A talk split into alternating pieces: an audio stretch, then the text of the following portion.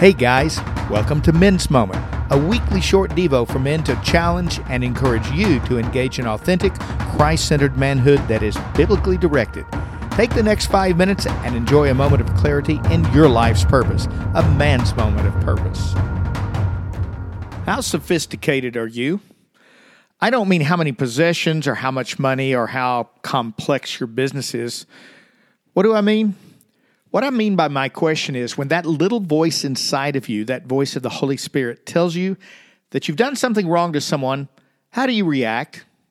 Do you pass it off as simply a guilty conscience and remind yourself, oh, I'll get over it?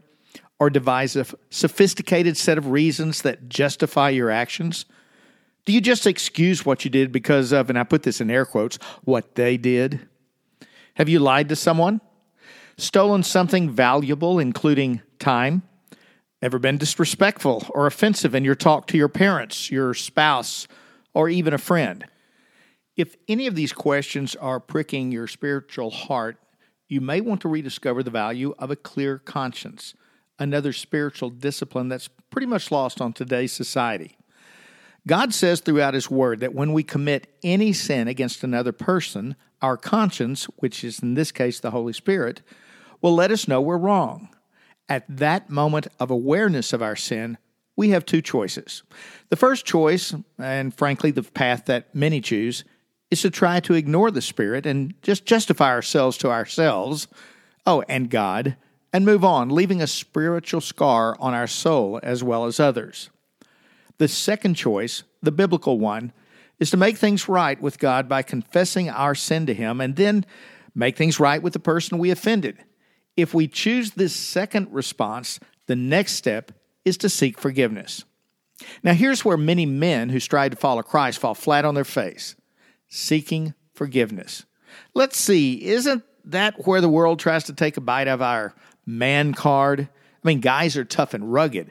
Seeking forgiveness is, after all, we think, for the weak. If you believe that, then you're focused on the temporal, not the eternal. Forgiveness is the first step to a clear conscience. Why should we strive for a clear conscience? First of all, God's word says to in Acts 24 16, and in following his commands, we are released from emotional and spiritual bondage from the conflict. A clear conscience reopens the channel for God's love to flow through us to others. It brings about development and growth, as we see in 2 Corinthians 1:12. What then are the biblical standards and guidelines for confession so we can regain a newfound clear conscience? Well, first, confess to those affected by the transgression that you committed. That means private sins need to be pre- confessed privately to God, but personal sins only between you and the party sinned against. If you've done something publicly, then you might do a public confession, but otherwise, don't splatter everything across everybody when it's just between you and someone else. Second of all, I'm sorry is not a confession. Apologies give us wiggle room to still cast part of the blame on the other party. What you're saying is, and I put this in quotes, will you please forgive me for and state your sin against them? If you can, number three, seek to meet that person in person. If logistics don't permit that, then the phone is the next choice, and a letter is the least effective, but it that's what it takes to be obedient to the Spirit, then do it. Next, do not confess the other party's actions in the original event. I mean, if we say, because of what you did, I, and then you go on to tell what you did, that's not a confession. You're speaking for your actions only.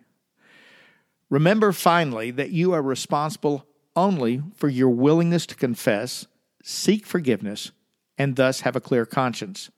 You are not responsible for the other party's response. Let God deal with them in His way. You just do what God tells you to do. So I bring us back to the original question How sophisticated are you in dealing with your conscience? Maybe the better question is how badly do you want to have the peace, joy, and power that comes from having a clear conscience? Who do you need to seek forgiveness from today? Listen to God, then obey. That's it for this week's Men's Moment. I hope you enjoyed it and that you will take at least one step of what we discussed and put it into the fabric of your daily life starting today. If you would, take a moment to pass this podcast link on to another man. Encourage him to listen and subscribe. So until next week, pray hard, love your family deeply, and do all of your work like you're doing it for the Lord. because you are. Blessings.